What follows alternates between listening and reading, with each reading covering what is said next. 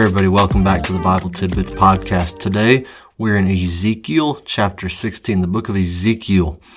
Um, this book always reminds me of a time in elementary where I sang a song in a music competition called Ezekiel Saw the Wheel.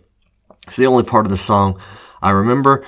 Um, I know I was the only one in the school to get a bad score at the competition, so it shows you that I'm not much of a music guy, but the book of Ezekiel always calls that to mind. But Ezekiel's kind of a, a shocking book. You know, you see as you read through it that these people have messed up and God's not happy and Ezekiel's letting them know about it. Um, but even through all of that, we see God's grace. So I want to read Ezekiel chapter 16 verses 59 through 63 right now. So starting verse 59 of chapter 16. For thus says the Lord God, I will deal with you as you have done you who have despised the oath in breaking the covenant, yet I will remember my covenant with you in the days of your youth, and I will establish for you an everlasting covenant.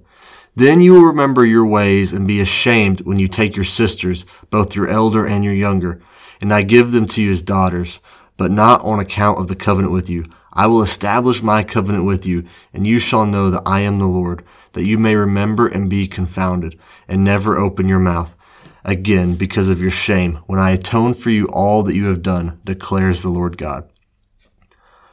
So like I said, the book of Ezekiel is one that hits you kind of hard. The people have messed up and they really should not have done this. They, they've made God pretty angry with them, but God's going to deal with their disobedience just like a good parent will, you know, they're going to address the disobedience. But even through all this, he's not going to forget his covenant.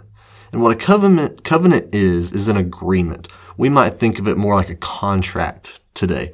And the only difference in this is that sometimes we try to get out of a contract early or completely or whatever. But the one who has all the power to get out of this contract or covenant in the story doesn't. He remembers it. And that's God. God remembering his covenant here, even though the people had tossed it to the side, that's an act of his grace. Grace is something that we get and we do not deserve. And God is showing his grace right here because the people do not deserve for him to show grace, yet he still does. They don't deserve for him to remember his covenant, but he still does. And this grace points us straight towards the cross where the everlasting covenant was made.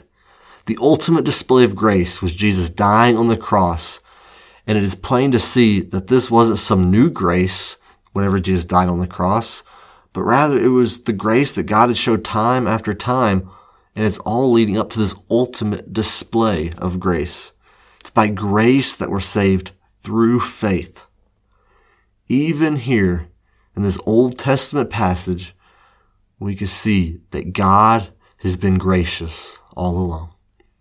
I thank you all for joining me, and I hope to see you all next time.